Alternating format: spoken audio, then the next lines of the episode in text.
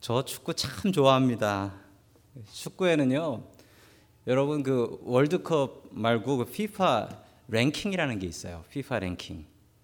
근데 그게요, 그 각 나라들이 이제 경기를 해서 포인트가 쌓이는 겁니다. 이기면 몇 점, 지면 몇 점 마이너스, 센 팀 이기면은 거기다 곱하기 얼마 뭐 이렇게 해서 나오는 스코어를 가지고 1등을 정하는 건데 뭐 당연히 스페인이 1등이죠. 스페인이 1등입니다. 그런데 이번 월드컵을 보면서 자, 한국은 57위입니다. 그런데 어떻게 저번에 비긴 러시아는 19등.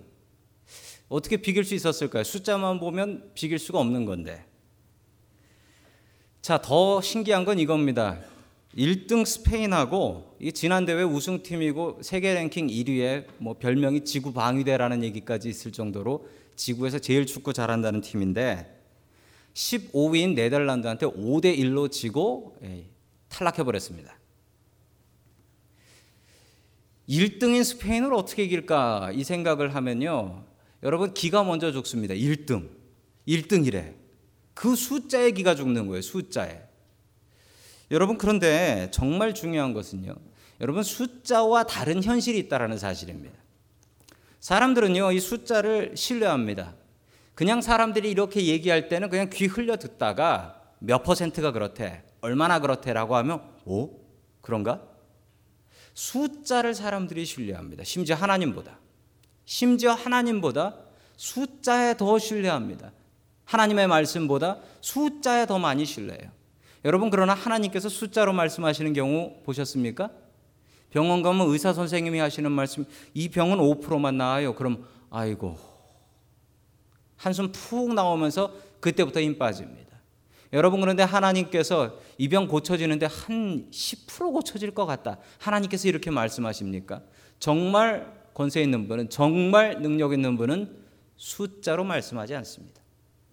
자, 오늘 이야기해 보면 다윗이 숫자를 의지하면서 살고 있습니다. 숫자를 의지하고 살고 있어요. 숫자의 우상에 빠져 있는 다윗의 모습 보시면서 그 속에 있는 우리들의 모습 발견하고 회개할 수 있는 저와 여러분 될 수 있기를 주님의 이름으로 간절히 축원합니다. 아멘. 첫 번째 하나님께서 우리에게 주시는 말씀은 숫자를 의지하지 말라라는 말씀입니다. 숫자를 의지하지 말라. 다윗이 자기 부하 요압에게 인구 조사를 명령을 합니다. 그 모습이 사무엘하 24장 2절에 잘 나타나 있습니다. 우리 같이 읽습니다. 시작. 그래서 왕은 데리고 있는 군사령관 요압에게 지시하자. 어서 단에서부터 부엘세바에 이르기까지 이스라엘의 모든 지파를 두루 다니며 인구를 조사하여서 이 백성의 수를 나에게 알려 주시오. 아멘. 자, 예전 아주 고대 시대 때부터 인구 조사라는 것은 있었습니다. 인구 센서스. 지금 뭐 미국에서도 있죠. 미국은 10년에 한 번 하죠. 그래서 2010년에 했고 2020년에 이제 인구 조사를 하게 될 것입니다. 자, 인구 조사를 하는 가장 큰 이유 중에 두 가지는 첫 번째는 세금입니다. 사람들한테 세금을 먹이는데 세금을 이제 인두세라고 하죠. 사람 머리에다가 세를 먹인다. 그래서 인두세라는 세금을 먹였습니다. 왜냐하면 그 당시에는 뭐 크레딧 카드를 씁니까? 사고 나면 영수증을 받습니까? 세금을 물릴 수 있는 가장 간편한 방법이 몇 살이야? 몇 살 이상 돈 내.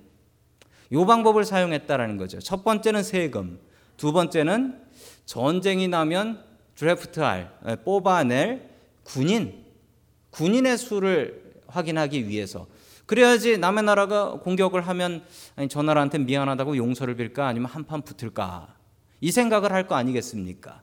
그래서 이 두 가지 목적으로 인구 조사를 고대로부터 해 왔습니다. 자, 다윗 도 인구 조사를 하는데 여러분 인구 조사는요. 나라가 뒤숭숭하고 형편이 어렵고 이럴 때는 인구 조사를 잘 하지 않습니다. 특별히 오늘 다윗이 했던 이 인구 조사를 보면 아주 그 이스라엘이 평온했던 시절이라는 것을 알 만한 열쇠가 있습니다. 뭐냐면요. 이 인구 조사를 요압한테 시키는데 이 인구 조사 기간이 거의 10달이에요. 9달 20일 그래서 10달. 여러분 요압을 아시죠? 우리가 꾸준히 요압을 보아서 아, 알고 있는데 요압은 이스라엘의 가장 큰 장군이었고 군대 장관 중에 가장 큰 거의 국방부 장관 수준이었고 심지어는 다윗이 자기가 전쟁터 안 나가도 요압은 내보냈더라. 그 바세바하고 정을 통할 때도 요압한테 나가서 전쟁하게 했던 그때가 아니었습니까?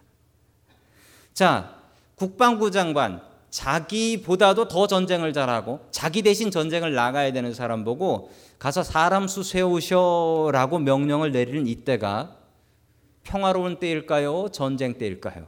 어, 당연히 평화로운 때죠. 국방부 장관 할 일 없으니 가서 사람이나 세 가지 오시오. 라고 이야기할 때면 아주 평온한 때였을 것입니다.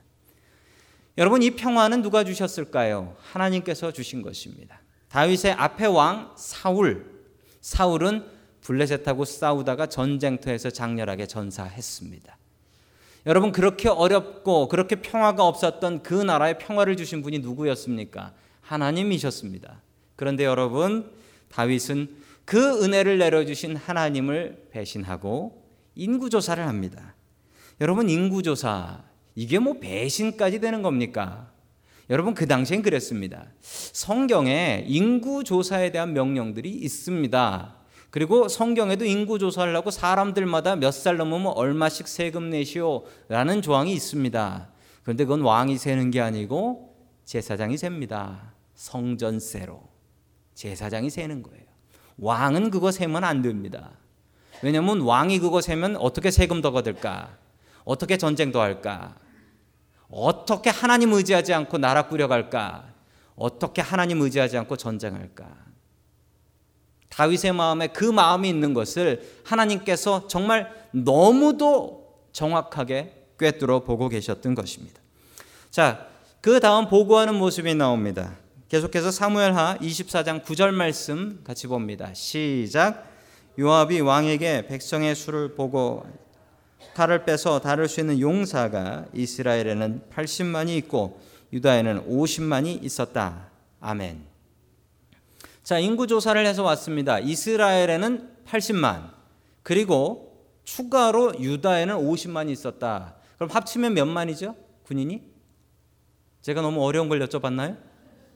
130만? 130만. 예, 130만이십니다. 겸손하셔서 참으신 건지 제가 다 압니다. 자, 130만.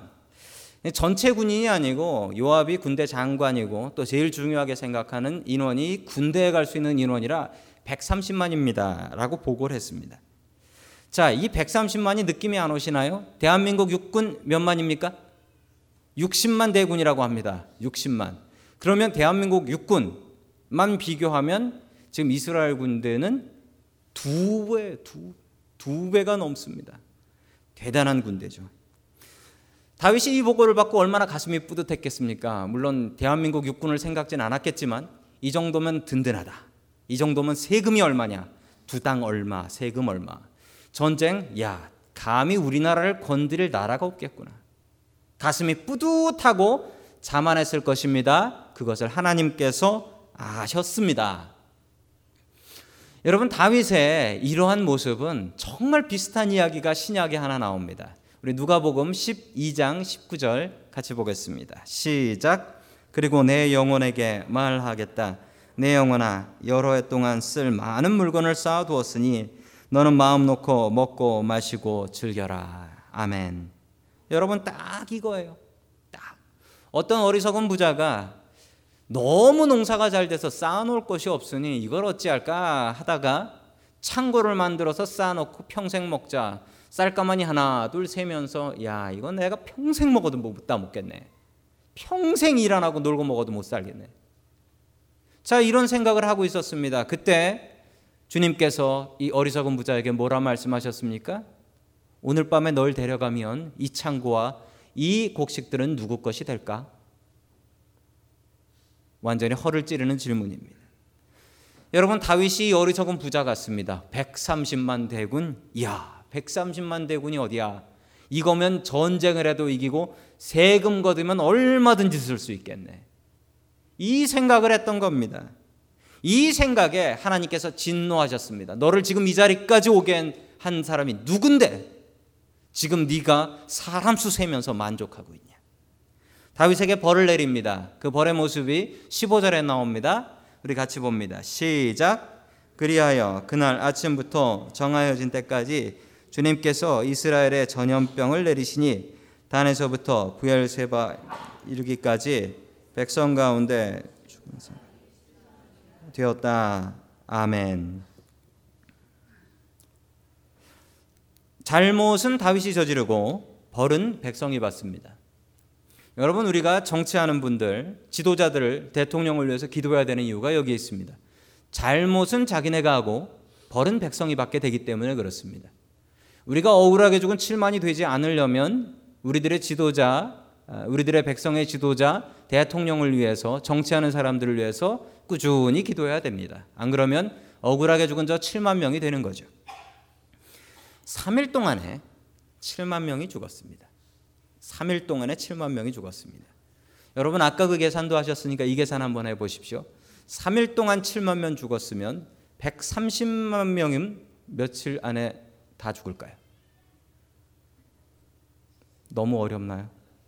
예, 저도 암산이 안 돼서 계산기 두들겼습니다. 영어 보신 분들은 아시겠지만 18일이면은 다 끝납니다. 18일. 사람의 계획이 얼마나 보잘 것 없습니까? 130만 대군 생각하면서 뿌듯해, 든든해 생각했는데 3일에 7만 명 죽는 거 보면서 야, 18일이면 남는 게 아무것도 없네. 다윗이 이것을 깨닫고 회개합니다. 여러분 요즘 아무리 심한 전염병이라고 할지라도 3일 동안에 잘 죽지 않습니다. 그 전염병이 걸리고 그게 발병해 가지고 아프고 앓다 죽으려면 3일은 더 걸리는데 하나님께서 내리신 이 전염병이 얼마나 강력한 징벌이었으면 3일 동안 7만 명이 죽고 다윗이 회개합니다. 이야, 18일이면 남는 게 하나도 없네. 하나님께서 치시면. 아까 그 어리석은 부자의 이야기하고 뭐가 다릅니까? 하나님께서 치시면 나만 하는 것 하나도 없구나. 제가 미국 처음 와서 세탁소 가서 일했던 때가 있었습니다. 세탁소에서 일하면서 주인이 가장 기뻐하는 시간을 발견했습니다. 주인 주인 아저씨가 제일 기뻐하는 시간은 손님 오는 시간도 아니고 점심 먹는 시간도 아니고 퇴근하는 시간도 아니고 주인 아저씨가 제일 좋아하는 시간은 돈통을 세는 시간이었습니다. 맞습니까? 예, 비즈니스 해보신 분들은 아실 거예요. 장사 다 마치고 돈통 넣고 돈 세고 요즘은 돈이 아니라 이제 credit card라니까 credit card 기계로 이제 마감 딱 누르면은 이제 쫙 나온단 말이에요. 오늘 얼마 팔았는지. 그거 보면서 그게 숫자잖아요. 거기 나온 숫자인데 그 숫자의 크고 작음을 보면서 주인이 기뻐하기도 하고 슬프, 슬퍼하기도 하는 걸 보았습니다. 숫자가 많이 나오면 야 매출이 많네 오늘 income 많네 많이 팔은 세일즈 많네 그러면서 기쁜 마음으로 노래 부르면서 집에 가고요. 그 숫자가 작으면은 왜 이렇게 장사가 안 되지? 이거 종업원이 잘못하는 건가? 그러면서 이제 집에 가서도 고민을 많이 하시나 봐요. 그래서 잠도 설쳤는지 그 다음날 아침에 보면 눈 퉁퉁 부어가지고 나오세요. 뭐 때문에? 숫자 때문에. 그 숫자 때문에. 여러분 학생들, 학생들 뭐에 울고 웃습니까? 성적표에 나온 숫자 때문에. 얼마 전에 제 아들내미 졸업식에 갔는데 그 선생님이 그 학생을 소개하면서 이렇게 소개하더라고요. 이 student는 4.0 student라고. 여러분 이게 무슨 얘기입니까? 4.0 all A student라고. 그러니까 사람들이 다 박수 쳐요. 여러분 숫자에 왜 이렇게 민감합니까? 다윗이 그렇게 숫자에 민감해요. 여러분 숫자의 노예가 되지 마십시오. 아니 마감하는데 돈통에 돈이 가득 들어 있으면 나와 하나님의 관계가 바른 겁니까? 내가 하나님의 뜻대로 살기 때문에 돈통이 차고 넘치는 겁니까? 여러분, 내가 학교에서 성적표 좋은 거 받아오면 그게 내가 하나님의 뜻대로 바르게 살았기 때문에 야, 4.0 받았으니 내가 구원도 받겠구나. 이렇게 생각하시겠습니까? 여러분, 이건 숫자예요. 숫자. 숫자. 애가 성적 숫자 고고 작다고 애를 잡습니까? 여러분, 그렇다고 내 애가 내 애가 아닙니까? 4.0 받아오면 사랑하는 내 아들, 2점 얼마 받아오면 너는 도대체 어디서 태어나느냐? 이러십니까? 여러분 숫자의 노예가 되지 마십시오.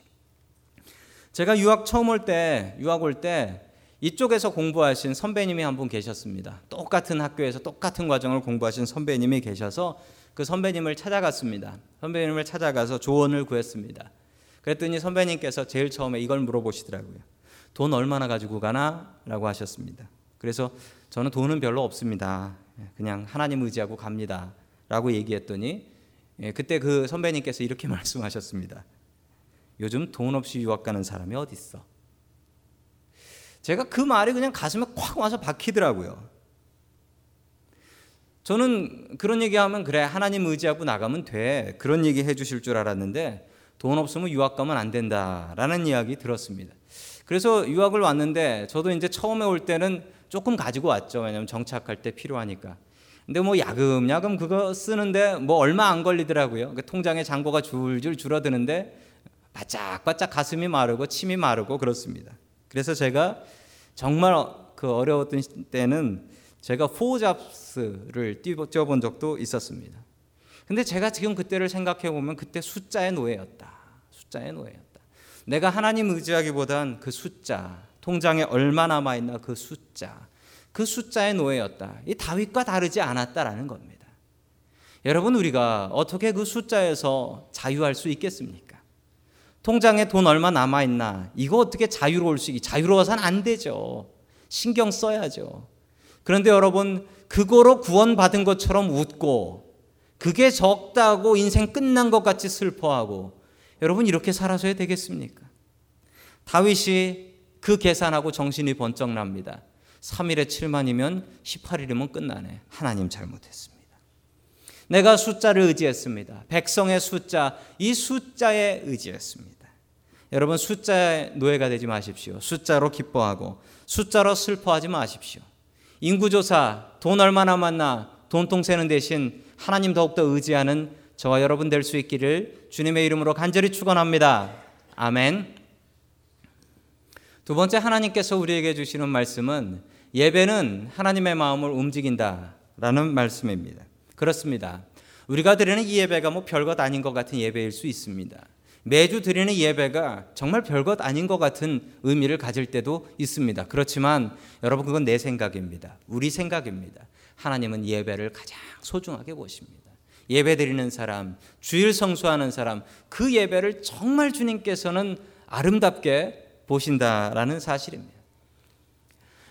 어, 제가 아는 목사님이 한 분 계신데 그분이 미국 교회 가끔 설교를 하러 나가십니다. 근데 설교를 하러 나가셔서 간증을 하시는데 이 간증을 하셨습니다. 제가 예수님 믿고 어, 교회를 예배를 한 번도 빠진 적이 주일 예배를 한 번도 빠진 적이 없습니다. 제가 어디를 가면 거기서라도 꼭 예배를 드립니다.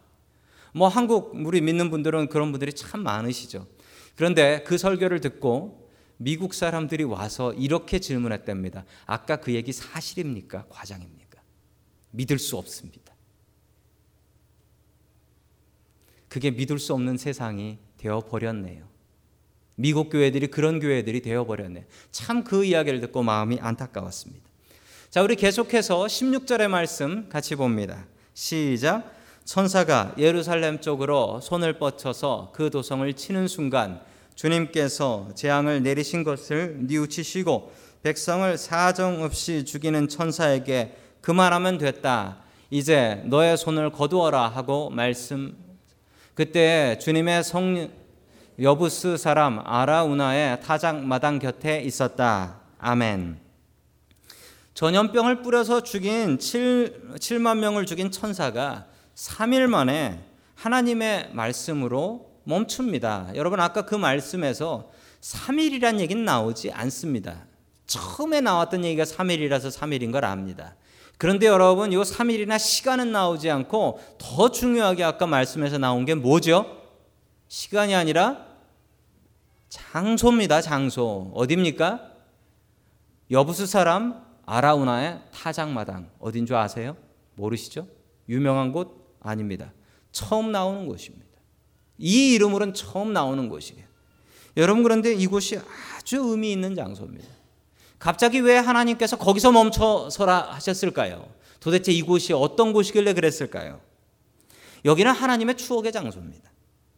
창세기 22장에 보면 아브라함이 하나님의 명령을 받들어서 자기 아들 이삭, 100살에 낳은 이삭을 하나님께 바치는 장면이 나옵니다. 그 장면을 보겠습니다. 창세기 22장 9절 봅니다. 시작. 그들이 하나님이 말씀하신 그곳에 일 아브라함은 거기에 재단을 쌓고 재단 위에 장작을 벌려 놓았다.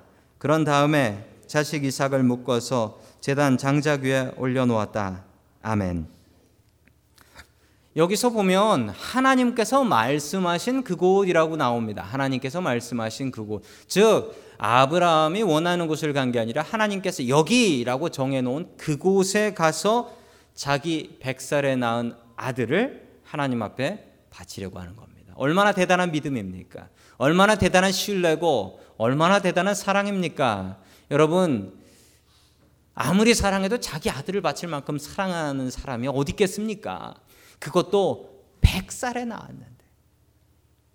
하나님께서 이 사랑을 확인하셨어요. 여러분, 사람이 하나님을 향한 사랑 중에, 하나님을 향한 믿음 중에 이보다 더 큰 믿음이 어디 있겠습니까? 자기 아들, 그것도 100살에 낳은 아들을 꺼리낌 없이 하나님 앞에, 하나님, 원하시면 나 드립니다. 나 하나님 믿습니다.